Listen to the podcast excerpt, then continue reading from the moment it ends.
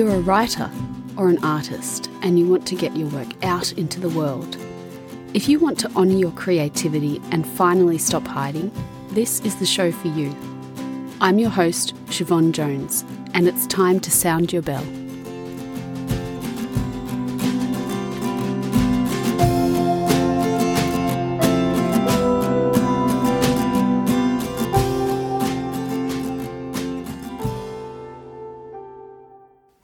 My guest today believes children's literature has the power to shape the future.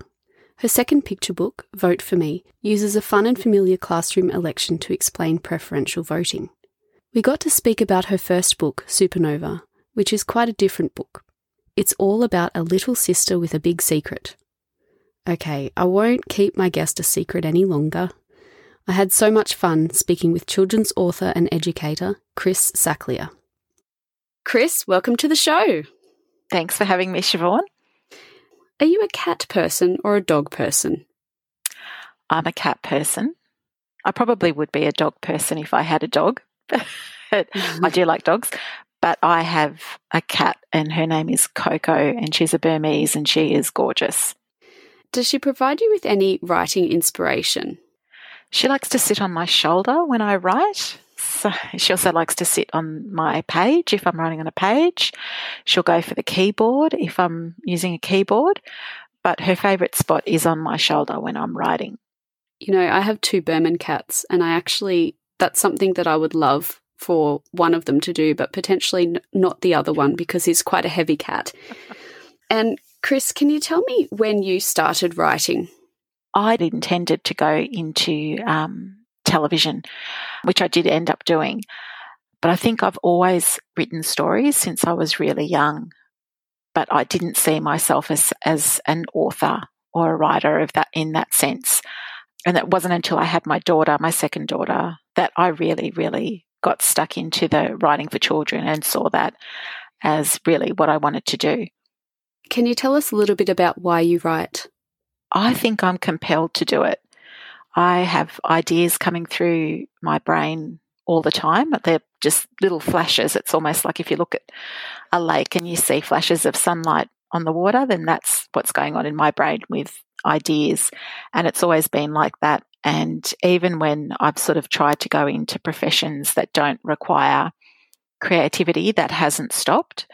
So I think anyone who is creative will feel the same way. They're just, there's something inside you that makes you want to do that and pursue it. What's the hardest thing for you about being a writer? I think finding time.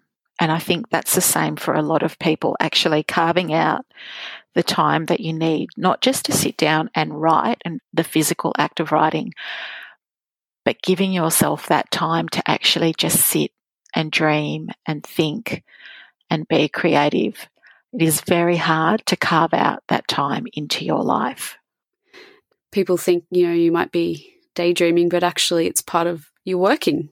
You need to work out your stories, you need to process stuff, and it does take time, and you need to give yourself that time. And we live in a kind of society where if you're not busy all the time, you're not working 12 hours a day, or you're not seen to be working 12 hours a day, then that's sort of thought of as you know, you're not doing the right thing, you're being lazy or whatever. And, but you actually do, it's really important for you to have that time to, to dream. Have you ever dealt with the inner critic? I am very well acquainted with the inner critic. It's, um, I've got Coco on one shoulder and then I have my inner critic on the other shoulder constantly. Yes. Yes. I think every, everyone has that inner critic some of us to a greater extent than others, but I think we all have to deal with it. And what are some of the strategies that you do use to deal with it? I just work through it because if I gave into it, I think I don't think I'd get out of bed in the morning. I just have to work through it and remind myself that there's no other option. If I tried to stop being creative, that other side of my brain won't stop. So I just work through it and I just live with it basically. yeah, I, I don't know whether the inner critic can ever be kind of eliminated. No, I don't know. I'd love to actually go into someone else's brain And, you know, particularly someone really successful, wouldn't it be great to go into J.K. Rowling's brain and see whether she's got an inner critic that's having a go at her or if, you know, having such immense success has actually silenced it completely? It would be really interesting to know. It would. I'm sure someone will invent something someday that goes into people's brains. Yes. Yeah, I think it's called our phones. Probably. they read our minds, they listen to our conversations and know what we're going to do before we know what that we're going to do. That is true. That is true. I think some of our listeners might have forgotten or misplaced their writing dreams because the practicalities of life got in the way. What would you say to them? Just keep doing it. When you do get into the writing community, there's a lot of outside noise saying, you know, you should be writing this many words a day and you should be doing this and you should be doing that. And why aren't you, haven't you built your platform and why haven't you done this? And what you have to do is just shut that out and just work on it in your own way and in your own time. Um, and if it means that it takes you a longer time, then that's still better than not doing it at all. Um, so, I mean, it's taken me um, a very, very long time to get published. Um, and that's, I think that's fine. Actually, I think it's okay to spend time and work on your craft and work on your voice and all those other things and just shut out all that noise that's shouting at you to be better because you can only do what you can do. So focus on your writing and what you want to do and what you want to achieve. Um, it's not anyone else's business. Whether you've written zero words today or a thousand, it doesn't matter. It's what you can do in the time that you have. I feel like everybody just breathed a sigh of relief after hearing that. I hope so. It just drives me nuts when you know you know what I really hate is when people on Facebook written you know put a post of how many words they've written, and I just think, ah. yes. How does that help anyone? Well, that's the question. That's the question. And how do you know as a writer when to stay with an idea and when to take on someone else's suggestions? What a great question. I think about my book Supernova, which had so many drafts, and I always think about this one particular draft, which is just completely different to all the other ones. I'm in a writers group and everyone in the writers group gave me feedback one evening. And so I went away and completely rewrote it according to that feedback. And I came back and read it to everyone. And I think only one person liked it, everyone else hated it. But that was really important.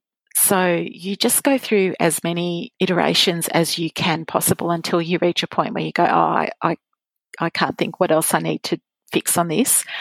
And I would say for me personally, that was with Supernova, that was the point where I handed it over to a very professional mentor um, and had an experienced editor look at it. So, how much of our experience goes into our writing? Oh, that's a good question, too. I think all of it.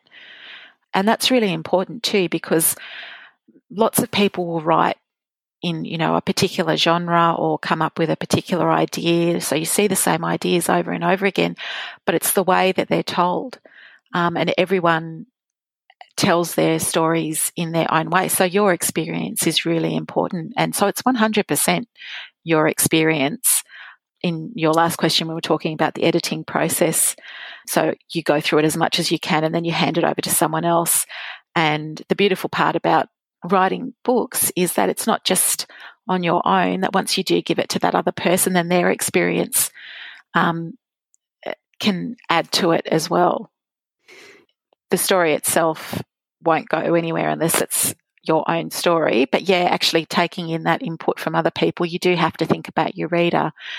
It's not just what you think it is, it's going to be interpreted by other people as well. So yeah, it actually it is um it does bring in other people into it, but it can't start until you get it down on the page, basically.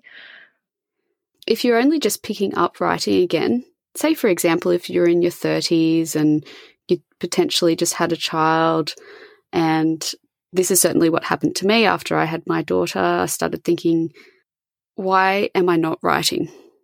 I'd spent probably a decade in a corporate role where that was my job and realized that I'd forgotten this dream that I had. So, for somebody like me, what would your advice be on making and sticking to a writing habit? Well, that's certainly what happened to me as well, not in the corporate world, but I start I took up my writing again after having um, my daughter in my 30s as well. Um, and I, I'll just tell you what I did. I can't say that it's going to be the same for everyone, but maybe this will be helpful to other people. So I just started feeling my way back into that world. I remember um, joining the Writers Centre and started doing more workshops and then from there joined a writers group and and then that became sort of a big part of my life. Um, I remember actually hiring babysitters so that I could go to my writers meeting of an evening. That's how important it was. It was like a lifeline. It was this other thing outside of everything in my life. Two hours to just sit and write. And I mean, God knows what I wrote. It was probably not very good, but it was just that having that time to myself that me as a writer, not me as mum or me as work or doing the housework or anything like that. It was just for that specific purpose. I should do that now. and what role does environment play in supporting your writing? not, not very much. um, I think when I before we we moved house last year, so I actually have a study now, um, which sadly looks like a tip now, that I look around. Um, but before then, I didn't have my own writing space. And so occasionally I would go to a cafe and just escape for an hour. Or if I had half an hour, I'd just go to a cafe and write um, if I could, um, or try to get up really early in the morning and just write at the dining table um, so I think the environment now still doesn't matter. It, the time was more important than the environment for me, but that may not be the same for everyone. I've been known to write in the car, so yeah, I've done that too. Yeah. How did it feel launching your first children's picture book? It was it was so exciting. It was this dream come true. Supernova was um, my uh, my love book. We in our writers group we talk about a story that we've written that is like our love story. It's one that we, and I don't mean a love story as a love story, but it's the love book. It's the one that you really put your heart into and you really wanted to see published. And so the fact that she got published and I can now look at her, um, I've got a little um, poster up on my wall of her and I can just look at her. It just means so much. It just, it's such an amazing feeling. And then after the amazing feeling, then you've got to go out and, and sell her, which is is a different proposition. Yeah. Can you speak a little bit about that? That's kind of the next it's the next hurdle. It feels like there's just this never ending mountain to climb of stuff that is kind of just slightly out of my reach. So, whereas, you know, I love the writing and the creative process, the business side of it, I'm still trying to get my head around. And, but I think it's one of those things where I'll just have to learn as I go. Can you tell us a little bit about the inspiration for Supernova? Um, well, my, my daughter's called Nova. So I really like the idea, and we named her Nova because of the idea of a supernova, because um, we wanted some kind of astronomical kind of name. I found it in a notebook somewhere. I had written something about a a little girl who's a superhero, um, and that was the the flash of inspiration I had, and it became supernova. And then it it just sort of grew from there. But it took a very long time to write. How did her character come to life for you? Well, she was she was pretty easy because my my daughter Nova was she was such a little firecracker when she was little. She was just really funny and just sort of this little unstoppable toddler. So I just wanted this really unstoppable little girl to be this superhero. So that's that's where that came about. And then the other really important part I felt, or the other really important character is the brother, the older brother who's who's sort of initially trying to find her out and bring her down and you know sibling rivalry and all of that um, and then it was really important to me that he turns himself around and he actually changes and he ends up supporting her at the end. That's sort of a, a theme close to my heart because, you know, a lot, you know, a, a lot of women um, are in terrible situations, and because you know, because of things like domestic violence and just the society that we live in, and wouldn't it be great if we taught our boys to see girls as superheroes? And that's what ends up happening in that book with her brother. Her older brother sees his little sister not as an annoyance, but as something fabulous, which I think is a really important message. It's a powerful message, and I love it. And my daughter loves the book. It's Thank it's you. amazing. And I've read Vote for Me, which is quite a different kind of book, isn't it? It is very different. Would you like to tell us a little bit about that? Okay, so Vote for Me, it is a book that, uh, about preferential voting. So it's a, I call it creative nonfiction, although it's probably under the nonfiction genre. And it's about an, uh, a class that uh, wants some changes to happen. So they go through an election to vote for someone to represent them. A class, a class representative is going to make some changes. And through that process, it explains how preferential voting works. It's not just about the actual process of preferential voting, but it's also that larger idea of democracy as well. It's been published by Wild Dog Books and it's been illustrated by Cathy Wilcox. So it's been amazing to work with Marianne Ballantyne from Wild Dog and Cathy Wilcox as well. It's, it's an absolute dream come true. My daughter picked out, so I read her Vote for Me because I thought, you know, the four year old is definitely going to understand these concepts. I didn't buy it for me at all. It was all for her. Um, She's so very she- advanced. well, you know, she enjoyed, she loved the um, unicorn onesie character. I'm not going to go into too much detail because everyone who's listening will just need to read for themselves. But it was interesting because we read through this book and then immediately after she picked out Supernova. And I thought, oh, we're having a Krys Saclier themed evening tonight. So um, she's a fan already at four. So there you go. how fabulous. Yeah, it's it's awesome. And I I mean I think vote for me, you know, that educates adults as well because I think our system of voting can be quite it's complex. it's complex, it's complex. And there were things in there that I thought, "Oh yeah, I forgot about that bit." So, do you plan or write and work out the plot from there? I do plan, and then things don't go to plan. So- but there is a plan. That's my life, actually. I plan my life really carefully, and then none of it goes to plan. So, yeah, I write like I live. And do you write or type first drafts? Oh, I really like to write them. I really like to handwrite them. There's something about how your brain works when you're handwriting. I think maybe, and possibly that's because I'm old. And when I grew up, I didn't learn typing until I was sort of in high school. So whether that creative process comes through, yeah, through the handwriting, but I really love to handwrite my ideas. But it is quicker just to type it. So if I'm, you know, if I've got a deadline or whatever, it's I just type it. Can you tell me a little bit about where the idea for Vote for Me came from? So I am an electoral educator, so I do lots of preferential voting elections, and that style of voting is actually really well suited to storytelling because. Uh, unlike first past the post, where it's immediately apparent who is elected, with preferential voting, things can turn around. Um, it can look like someone's about to be elected, but then things can change and it can end up being someone else.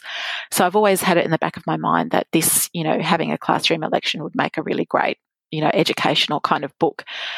And then one of those weird twists in the universe, um, I went to a conference and was sort of trying to escape the crowds. And at the same time, Marianne Ballantyne from Wild Dog Books was also trying to escape the crowds, and we sort of got chatting.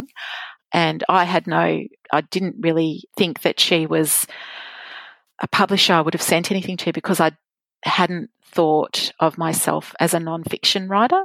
Mm-hmm. And so we were just chatting about other stuff, and you know, we had a few uh, things in common. And then at a later date, she found out that I was an, ed- an electoral educator, and it turns out that she had been wanting to have a book published about preferential voting specifically for a really long time. So it was just really strange that we actually met and that was able to happen. And I'm, I'm really thrilled about it because she's such a brilliant publisher. That's amazing how that how the puzzle pieces just click together like that. So, Vote for Me was actually launched during the pandemic. So, can you tell me a little bit about how you managed that? It's been an interesting experience because with Supernova, I was able to do a big launch and that sort of thing. But with Vote for Me, having Wild Dog Books back it really well. They've hired a publicist who has organised interviews with all sorts of radio stations and newspapers. And my favourite was I got an article in Il Globo, the Italian newspaper. yeah, very exciting. I couldn't read it, but it was I was very excited that it was in there. So it's out there. People know about it. And a friend showed me. Um, she had sort of posted about it on the. There's a podcast that Annabel Crabb and Leigh Sales do. But she had posted on their Facebook page, and people were really excited about it. So it, people are really interested in this book, and so I'm sort of thinking, okay, if I don't do a launch, it's probably okay because it's getting a lot of attention as it is. Krys, what have you got planned next without giving too much away? So I do have another book in the works, um, which is using the same cast of characters from Vote for Me well, I need to get that done pretty soon. so that's that's the next thing. What are three top tips for writers who want to get their stories published? Obviously, having a written story, you know, something that you are really happy with that is finished and is ready to be sent out into the world. Having other people look at that, whether it's your writing group or your critique group or hiring a professional editor to look at I would really strongly recommend having a professional editor look at your work before you send it anywhere. Making sure that you send it to the right publishers as well. So, really know who the publishers are and what they want and what they're looking for, that it's saleable, that it's going to fit somewhere, that it, there's a story that comes with a story, if you know what I mean. So, when you're talking about it, this isn't just, you know, so Supernova is not just a story about a little girl who's a superhero. There's a deeper message behind there about how boys treat girls mm. and how they view girls. So there's, you know, vote for me isn't just an explanation of preferential voting. It's about the whole idea of democracy and that we have people who represent us so that the things that we want and that we need and the kind of place that we want to live in happens because democracy is about power of the people. So that kind of larger idea that drives it as well. It doesn't have to be a message kind of book, but there needs stories need to speak to the human condition, I guess. Yeah, absolutely. And Krys, where can we purchase your books and how can we find you? My website is chrissacklierstories.com and I'm on Facebook as well, just under Krys Saclier. The books you can buy from any good booksellers, whether that's online or through your bookshops, but my preference is for actual bookshops if you can, because it's important to keep our bookshops going. Yeah, so those are the usual places you buy books. Krys, it has been an absolute pleasure having you on the show. Thank you. Thank you so much, Siobhan. It's been lovely. And that was children's author Krys Saclier. All the resources are in the show notes. If you like the show, please rate it and leave a review. If you have a question you'd like me to ask an author, please send me a direct message on Instagram at belthecat.sj. Until next time, sound your bell.